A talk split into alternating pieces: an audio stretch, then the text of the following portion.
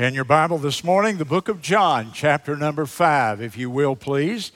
In John chapter five, a wonderful account of Jesus Christ and his power over disease. In fact, the message today is called Jesus is the answer to disease. As soon as you find it, stand with me, if you will, please, as we honor God's word. John chapter number five in your Bible today, please. After this, there was a feast of the Jews, and Jesus went up to Jerusalem. Now, there is at Jerusalem by the sheep market a pool, which is called in the Hebrew tongue Bethesda, having five porches. In these lay a great multitude of impotent folk, of blind, halt, withered, waiting for the moving of the water. For an angel went down at a certain season into the pool and troubled the water. Whosoever then first after the troubling of the water stepped in was made whole of whatsoever disease he had. And a certain man was there which had an infirmity 38 years. When Jesus saw him lie and knew that he had been there now a long time in that case, he said to him, Will you be made whole? The impotent man answered him, Sir, I have no man. When the water is troubled, to put me into the pool, but while I am coming, another steppeth down before me. Jesus said unto him, Rise, take up thy bed, and walk. And immediately the man was made whole, and took up his bed and walked. And on the same day was the Sabbath. The Jews therefore said unto him that was cured, It is the Sabbath day, it is not lawful for thee to carry thy bed. And he answered them, He that made me whole, the same said to me, Take up thy bed and walk. Then asked they him, What man is that which said unto thee, Take up thy bed and walk? And he that was healed wist not who it was, for Jesus had conveyed him away, a multitude being in that place. Afterward, Jesus findeth him in the temple, and said to him, Behold, thou art made whole. Note that. Behold, thou art made whole. Sin no more, lest a wor- worse thing come unto thee. And so the man departed and told the Jews that it was Jesus who had made him whole. Now, keep your hand there because we'll refer to that a lot. But go to the last chapter of John, chapter number 21. John chapter 21 and verse number 25. John 21, 25, the very last verse of the book. And there are also many other things which Jesus did, which, if they should be written, every one, I suppose that even the world itself could not contain the books that should be written. Amen. In other words, Jesus did hundreds of things, thousands of things, because it says that the world itself couldn't contain the books. Obviously, he's speaking in hyperbole, but Jesus did so many wonderful things that it couldn't even be humanly recorded. There were so many wonderful things about our Lord. So, what you read in the Bible is not the only thing that Jesus did, it's the things that the Lord chose to reveal to us that Jesus did. Having said that, you may be seated, and the subject is Jesus is the answer to disease. Jesus, as I just said, performed thousands of miracles.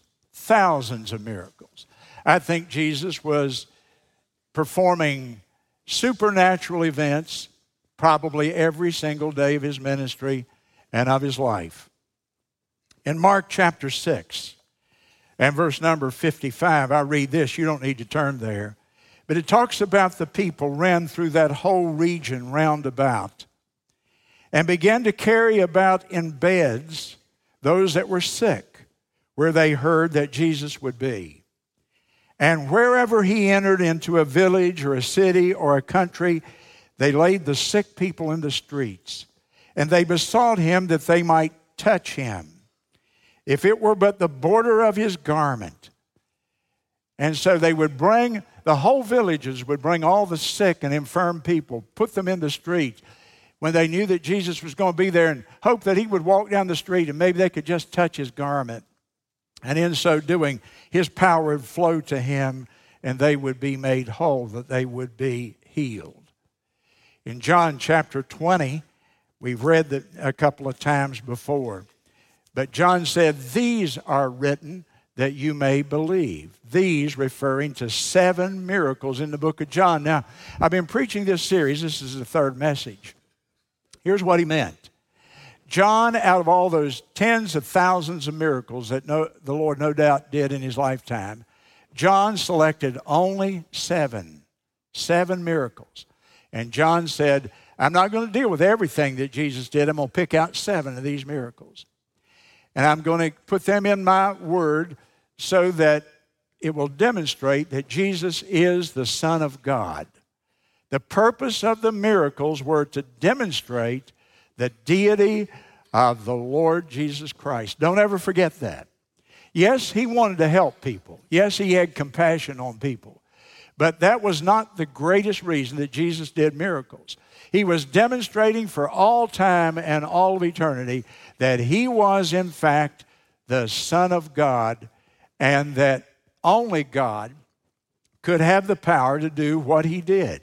So, two weeks ago in John chapter 2, we talked about him turning the water into wine. That's supernatural.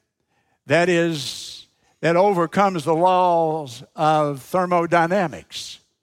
He changed the literal molecules of 120 gallons of water, plain water, he changed it into wine. In John chapter 4, there's a nobleman, a member of the royal family that was related to Herod the king. This man had a son who was dying, a little boy. No doubt his heart was breaking. It was his only son. And he came and approached Jesus 20 miles away from where he lived. And he said, My son is dying. Would you come with me and just speak a word? I know that you could heal my son. And Jesus said to him, basically, I don't need to go. He said, Your son is okay. And the man checked the next day and his son was healed instantly the moment that Jesus had spoken that. Jesus showed his power over discouragement and disappointment in John 2. He showed his power over doubt. That nobleman was half believing, half doubting. Now, today, Jesus shows himself the master of disease. Let's look at the setting in John chapter 5. I always like to spend a good bit of time on the setting so you'll really understand the circumstances of what this, the scripture deals with. It was during the feast, it says, probably the feast of Pentecost. And every Jewish male in the country was required to attend the feast up in Jerusalem at the temple. And Jesus, there in Jerusalem, came by the sheep market. It's also called the pool of Siloam. It was a five sided pool. It was fed by two springs of mineral water that came up. It gave it color. It would be like out in Arkansas, they have hot springs, mineral water springs. And people go there believing that they're going to receive help if they soak in that particular mineral rich water. And you have it in White Sulphur Springs, West Virginia, and you have it many places around the country. People believe there's a healing quality in that in those springs of hot water. And so this two springs fed this five-sided pool. Around it there was a colonnade that provided shade for people. And if you will look in verse number 3, a great multitude of people. So there were hundreds and hundreds of people perhaps packed around this pool trying to get the benefit of that mineral water. And it says, it describes those people. They were impotent, and they were blind, and they were halt, which means they couldn't walk, and they were withered, and we would call that paralysis of some kind. They, they were paralyzed. And they were waiting for an angel to come, which hap- apparently happened periodically. And when it happened, why, some of the people were healed. And in verse 3, I want you to notice again, but this is the condition of this one man now that we're focusing on. The whole multitude represented those diseases. This one man, I want you to notice his condition here. Because when Jesus walked up to that man at the pool that day, Jesus was encountering one of the greatest problems of human experience. That's the problem of disease. Still with us today, isn't it? We've made a lot of progress, but you can go over to McLeod Hospital and it covers acres now, and it's always almost full of people that are dealing with disease. And you can go over to Carolinas Hospital, and you can go to every town, and there's the hospitals and the clinics, the doctor's offices. One of the major, major things that we deal with is disease in life, and we know that all of us at some point are going to suffer that.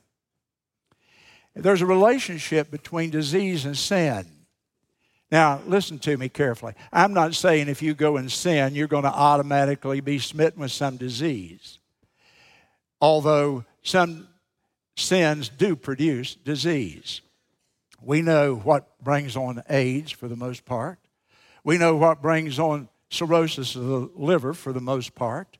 We know that there's sin that is directly affecting people uh, in many cases. and brings disease to them. All, but whether it's direct or not doesn't really matter because the root problem of all disease is sin. We know that. And so Jesus now comes and he encounters this. Disease and death were never a part of God's original plan. I want you to know that. Mark that in your mind. God, when He created mankind, He had no idea, He had no plan that they would all be diseased and that they would die and all that. He created, he created us for eternal life. He created us to live disease free. In Genesis chapter 3, though, there's the fall. We call it the fall. That's a theological term. What we mean is, is that man rebelled against his maker. And from that day, we have inherited the results of that action. From that day, we are a broken people. We are not only a broken people, we live in a broken world. Romans says that the whole universe groaneth in pain until the day of redemption, meaning that sin has affected the natural universe. And it's true that all the bad things that you and I think about ultimately, directly or indirectly, can be traced back to sin. And we see here the consequences of sin played out in physical diseases here. so there's a relationship between sin and disease. Look down in verse number 14. In fact, after Jesus healed this man, he he specifies that relationship. He says, Sin no more, lest a worse thing come to thee. He connects in a relationship sin and disease. And so, God's original plan, that would not have occurred, but it, but it did. Adam fell. Now, the Bible uses physical diseases to illustrate to us our spiritual condition. Do you want to know what a person is like who is diseased by sin spiritually? Well, look there in verse number three, and you will see the misery that sin has brought to this world. People are impotent, meaning they have no power. And they are blind. They cannot see the truth spiritually. And they are halt. They can't walk the Christian life in their own power. And they are withered or they're paralyzed. They, they cannot even, they're not even mobile on their own, spiritually speaking. So the misery of sin is revealed to us here in verse number three. Now, this particular man had been paralyzed, he had been handicapped for 38 long years. It doesn't say that he had been at the pool for 38 years. It says that he had been handicapped for 38 years. He had been and we would probably say he was paralyzed in, in, in modern terminology. And that man pictures a person who is outside of Christ, a sinner. He had no help from anybody, nobody cared for him. He had no friends, he had no family. Nobody had ever bothered to try to help him get into those waters in hopes of his healing. And that's exactly the condition of a person who is here even this morning and you don't have Christ in your life. In the book of Romans, chapter 5, and verse 6, it says this. Listen to this verse carefully. You don't need to turn there, just listen to it. When we were without strength, in due time, Christ died for us. When we were without strength. Ladies and gentlemen, that's your condition if you don't know Christ today. You are without strength. You cannot help yourself. You know, the biggest difficulty I have today in trying to bring people to the Lord Jesus Christ, in trying to seek the salvation of men and women, do you know my single greatest difficulty? It's that they don't see their need. They think they do have strength. They think they can do something on their own to bring about their salvation. And so I say to the sinner, You're impotent. He said, Oh, I'm not impotent. Man, I go to the gym and I lift weights every day. Well, you're talking about physical strength. That's not what I'm talking about. I say, the Bible says you're blind. Oh, I'm not blind, Pastor. There's nothing wrong with my intellect. I can understand. I have a master's degree. Don't you know that? I'm not talking about intellectual strength. Well, I say to them, You're halt. You can't walk the walk in your own power. You can't live for Christ on your own. Oh, Pastor, I'm doing well in life. Man, I'm doing fine. I'm making money, have a nice home. I'm, I'm doing, we're doing okay, Pastor. You're talking about secular success. I'm talking about spiritual strength. The Bible says you're withered. You're paralyzed spiritually. You, you, you, can't, you can't make it on your own. Well, Pastor, I'm doing my best to live right. No, I'm not talking about you trying to live right. I'm saying that you are absolutely helpless, blind, halt. You're unable to do anything to bring about your own salvation. This man's condition was a picture of every lost man and woman today in the universe. It was the night of February the 22nd, 1901. See, that might have been the year I was born. I'm not sure. And the steamship, the SS Rio de Janeiro, had been to, the, to Asia and it had 220, mostly Chinese, passengers on board who were immigrating to the United States. It sailed into the Golden Gate Harbor, just about where the Golden Gate Bridge is today, with 220 passengers, but it was in a deep fog. They didn't have modern navigational equipment, of course. It hit a rock formation in the harbor, tore the entire bottom out of the ship for a number of feet. The water was pouring in. 135 people died, most of them asleep in their bunks down in the lower deck. And as the fog lifted in a couple of hours, this happened about five o'clock in the morning, when the fog lifted, the fishermen from the Bay Area went out and began to try to rescue people, and there were still people able to swim and hold on to pieces of the wood and so on. And they found a man, Dr. Ironside, in his commentary, tells about being there as a little boy and actually seeing this man. And this man had had both legs completely broken and uh, couldn't use them at all in, in, the, in the crash when the ship hit the rocks. And yet he was an able swimmer, and so he'd been able with just his hands to keep himself afloat for over two hours. But he couldn't do, he couldn't do anything. He couldn't, he couldn't make any progress through the water to help save himself. And so he just laying there in the water, same place he had been hurt, just floating.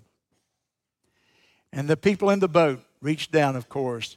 They did everything and took him up into the fisherman's boat and rescued his life. And Dr. Ironside told that story in his book as a picture of our condition before we were saved. See, the thing is, almost every person, until they understand the Bible, they believe that, well, maybe they need the Lord, but they, they need the Lord, but they'll help him out. No, you can't help him out. There's not one single thing. Mark it down. Read my lips. Hear me if you don't hear anything else. You can't be saved on your own. You can't be saved without the grace of God, without Jesus Christ rescuing you like they rescued that man that evening. The man's condition, he was absolutely helpless to save himself. Well, let's read verse 6. Let's see what happens to this man. In verse number 6, when Jesus saw him, stop. Out of all that multitude, the Lord Jesus Christ saw him. There was compassion in the heart of our Lord. And he saw this man, this pitiful condition, this helplessness that he had. And out of all those people, for whatever reason that day, in order to make his point, the Lord Jesus Christ saw this man. He fixed on him, focused on him. And he said, That's where I'm going to focus my grace today. The man didn't need, the man didn't deserve anything, did he? The Lord didn't owe him anything. The Lord wouldn't have been wrong had he passed him by. But the Lord chose to focus on him and shower his grace upon him. And look what Jesus said to him. Isn't it a strange question in verse number six? Do you want to be made whole? Do you want to be made whole? It almost seems funny, doesn't it? I mean, you've been laying here for 38 years. He's helpless, and the Lord asked him, Do you want to be made whole? Do you really want some help? Do you see that your problem here? Over in another account in the book of Luke, there's a blind man, and he comes to Jesus and he says, Lord, will you give me my sight? And Jesus says the same thing to him. Do you really want to see? Do you?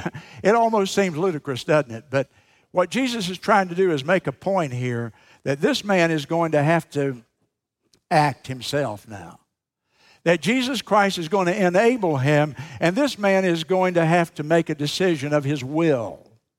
He's going to have to exercise his volition, we would say, his power to choose. And so the Lord Jesus Christ asked him the question Do you really want to be healed today? Well, obviously, the man said yes. Now, to bring that into contemporary terms here today, there's a huge debate in Christianity today, in evangelical Christianity. Probably the number one issue, the conflict of evangelical Christianity across the country is on one side, you have a group of people who teach and preach and believe that God is so sovereign that uh, we get saved and uh, he, he, he picks the ones who get saved and they have nothing to do with it. It's just like he comes along and he plucks them and they're elected to salvation and everyone else perishes. If you got in, if you, you were blessed of the Lord to be in that lottery, so to speak, then you get to go to heaven. But if you were passed over, and that's a term that's used by these same people, you were passed over for salvation, then everybody else perishes. You have absolutely nothing to do with your salvation. Now, you don't in terms of earning it. And so this group of people believe, and they believe it sincerely, and there's a few scriptures. If you read only those scriptures, you will end up with this opinion. They believe that God sovereignly decided before the world began who would be saved, and everybody else is passed over and left out. Well, I believe that God is sovereign. Believe me, I believe He runs everything in this universe. I believe if a fly lights on my nose, that, you know, God knows about that.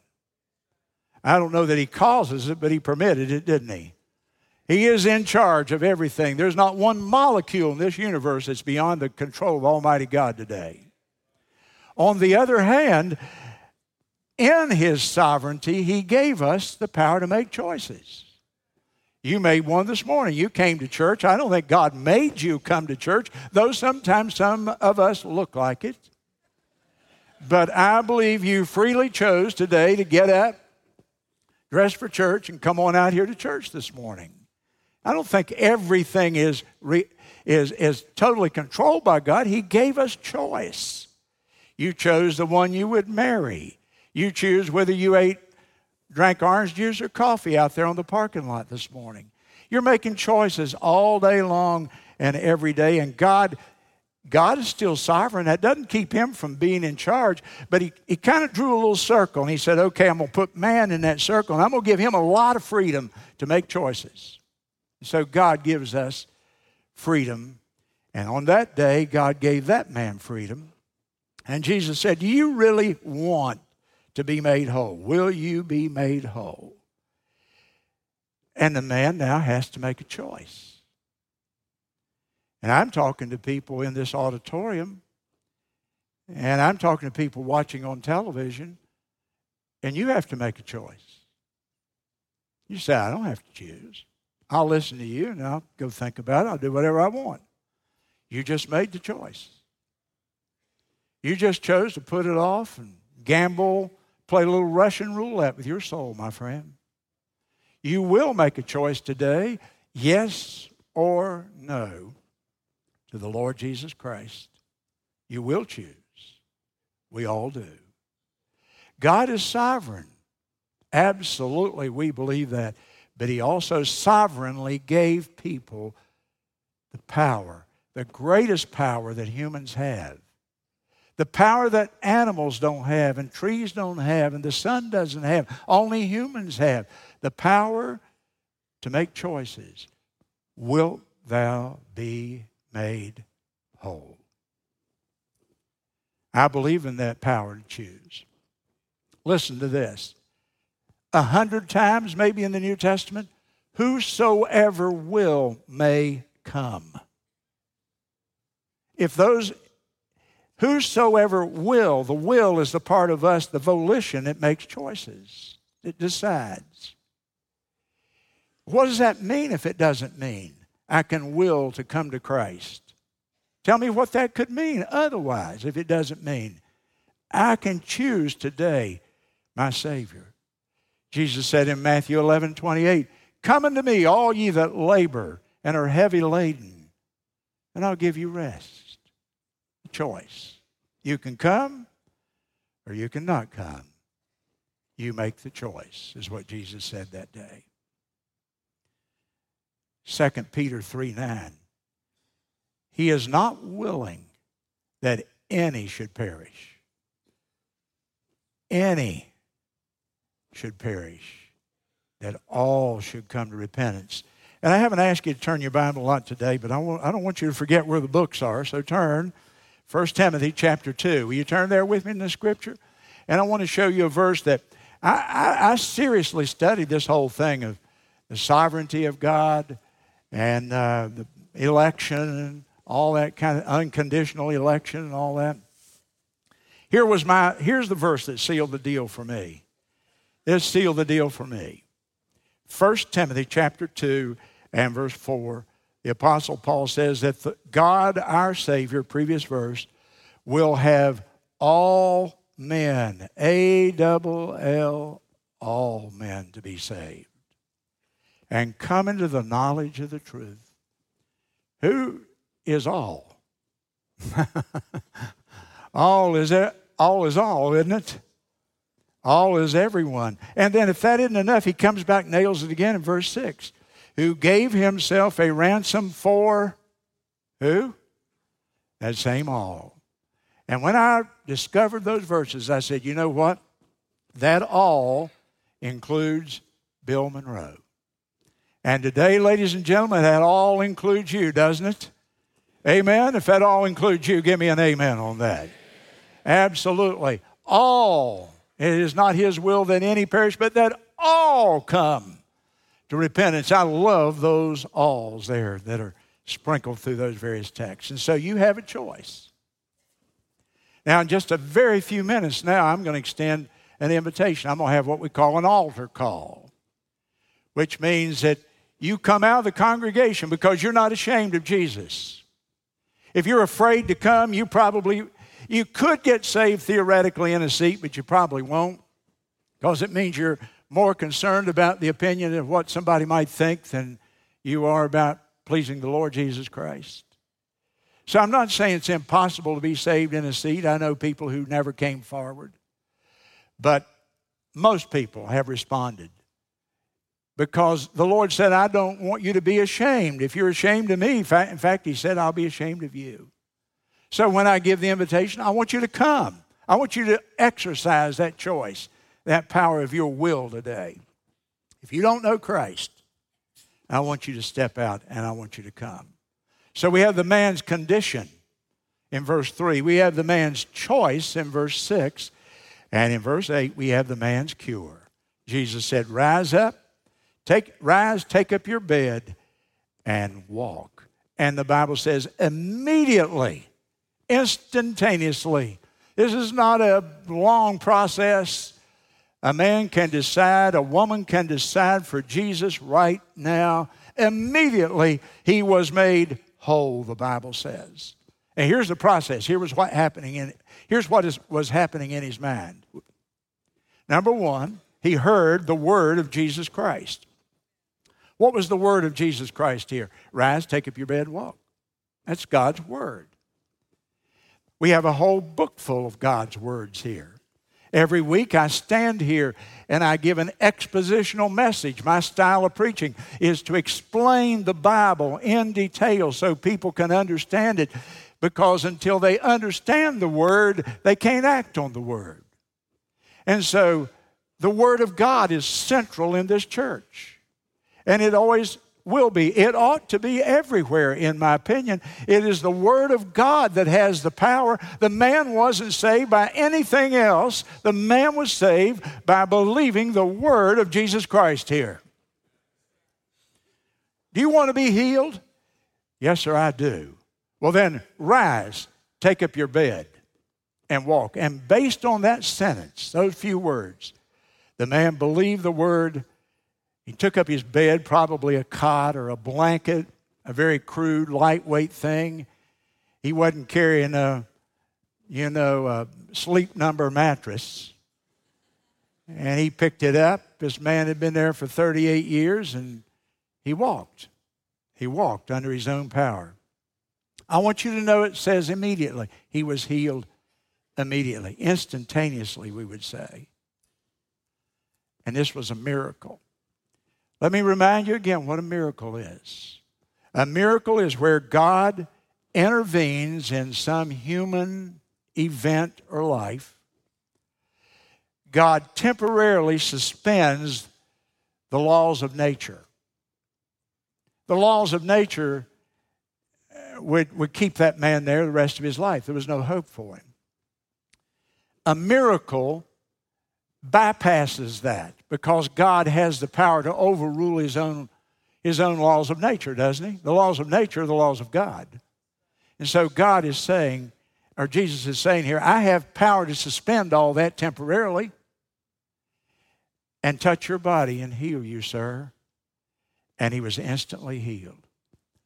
Muscles that had atrophied and tendons that had grown stiff and unused and bones that had gotten so stiff they wouldn't even move in the joints, probably, they began to move under the power of the word of Jesus Christ.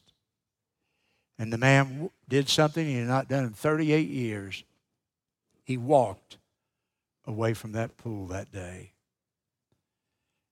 Notice Jesus didn't even touch him. He healed him with a word. There wasn't any medicine. There wasn't any therapy. He spoke. And that man's legs gained power, and that man walked. And it was a miracle so that we could read it today and believe that Jesus Christ is God in human flesh. I want you to notice something else here. The moment this man believed, God enabled him. I'm anticipating what people are thinking as they listen here and wherever. You see, here's the thing. How many times have I sat with my Bible, shared the gospel with somebody, or preached to a crowd of people, and then afterwards somebody would say something like this to me Preacher, I believe what you said, but I just don't think I can live it. Well, this verse kills that theory, doesn't it? Jesus said, If I heal you, you can walk. You don't have to go to walking classes and take therapy. You won't need a physical therapist. You'll be healed. You'll be healed immediately, and you just walk away. Rise, take up your bed, and walk. Jesus used the word. Don't you worry about living the Christian life. You get it. People always, oh, preacher, if I could live it, I just don't want to, I don't want to be a hypocrite. Listen, God's commands are his enablings. God's commands are his enablings. Whatever God commands you to do, he'll give you power to live it. He'll give you the power to do it. I want you to turn right now. I, we're running a little long today, but, uh, but you just got to see this because you're so familiar with Ephesians 2 8 and 9. Turn over there with me. It's one of our classic verses on salvation. I don't want anybody to leave here, so give me just a couple minutes. I want you to look at three prepositions. Three prepositions, types of uh, points of grammar. Ephesians chapter 2, and I want you to take your pen or pencil and mark these if you will. In Ephesians chapter 2 and verse 8, for by grace are you saved. Circle the word by. By grace. Grace is God offering salvation as a gift to everybody, free of charge, unmerited, unearned. Christ offered this man a healing, free, undeserved, and unearned grace. Christ showered this man with grace. So circle the word by grace. Then circle the word through, through faith. That's man's part.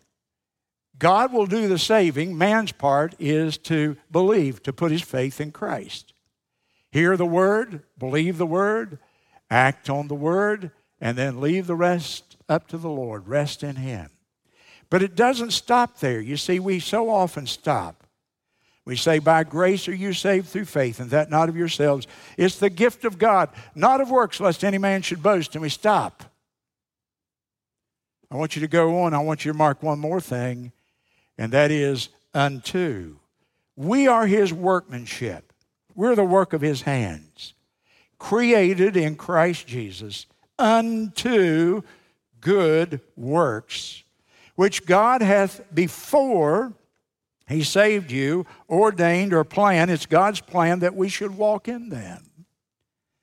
Now, you see, he says, if you accept my grace and you believe in Christ and you're saved, then you're saved for a purpose. What's the purpose of your salvation? Listen to me, everybody. Please hear me today. Don't miss this. What is the purpose of you being saved by the blood of Christ? It is unto good works. You can't divorce it from works, as many, many people often try to do. Now, listen to me. Nobody is saved by works but we're all saved unto works. The purpose of God saving me is for me to live a different life than the rest of the world lives. Heard a man coming to church this morning say this on the radio. It was so good. He said, As a Christian, I'm out of step with the culture because I'm listening to a different drummer. I'm not marching with the sound of the world. I'm living a life under the Lord. I'm marching to the sound of a different drum. And ladies and gentlemen, hear me today. God didn't save you so you can come to church. He saved you so you can live a life that will make a difference in the community, in the family, at the workplace, wherever you may be in your life. And you can't live that Christian life. You don't quit trying to live the Christian life. You can't live the Christian life until you have Christ in you. And then you'll have the power to live that Christian life. I'm not saved by good works but I am saved by faith that works. In salvation, it's not true that God helps those who help themselves. He doesn't. He helps those who are helpless and can't help themselves. And He enables and empowers them then to go on and live for Him. I want you to notice one other thing, real quickly. After Jesus healed this man, he just melted into the crowd. In verse 13, it says Jesus had disappeared. He just disappeared. He's no longer on the scene. Now, are you awake? How many of you still awake? Say amen. I'm awake. Okay, you're awake. I want you to hear this. I preached this whole message to get to say one sentence. You ready for it? The first thing the healed man did after he was healed, he went to church. Said he went to the temple, didn't it? First thing people do when they get saved, they want to go to church. If you have to make your church, make yourself go to church, oh, you may have a deeper problem. You may need to go back and meet Jesus again. First thing he did upon getting saved, he went to the temple. And you know what happened? He had lost Jesus Christ for a few minutes, but he reconnected with Jesus in the temple. Mm, Bill, that's good. They should pay you extra for that today, I'll tell you. He reconnected with Jesus when he went to church, didn't he? Praise God. That's right there in the text. And Jesus said one other thing to him. Now you're whole. You're whole. Sin no more, lest a worse thing come to you. The grace of God, sir, does not give you liberty to live any way you want to live. Don't take liberties with the grace of God that He's given to you. He saved you, He's healed you. Now go and live for Him. The cure for that man's paralysis is the cure for my soul. The same cure for that man's paralysis is the cure for our souls here. Do you know Jesus today? Jesus is the master. Jesus is the answer to disappointment.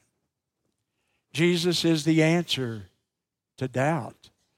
And today, the third miracle of John, Jesus is the answer to disease. Our heads are bowed and our eyes are closed.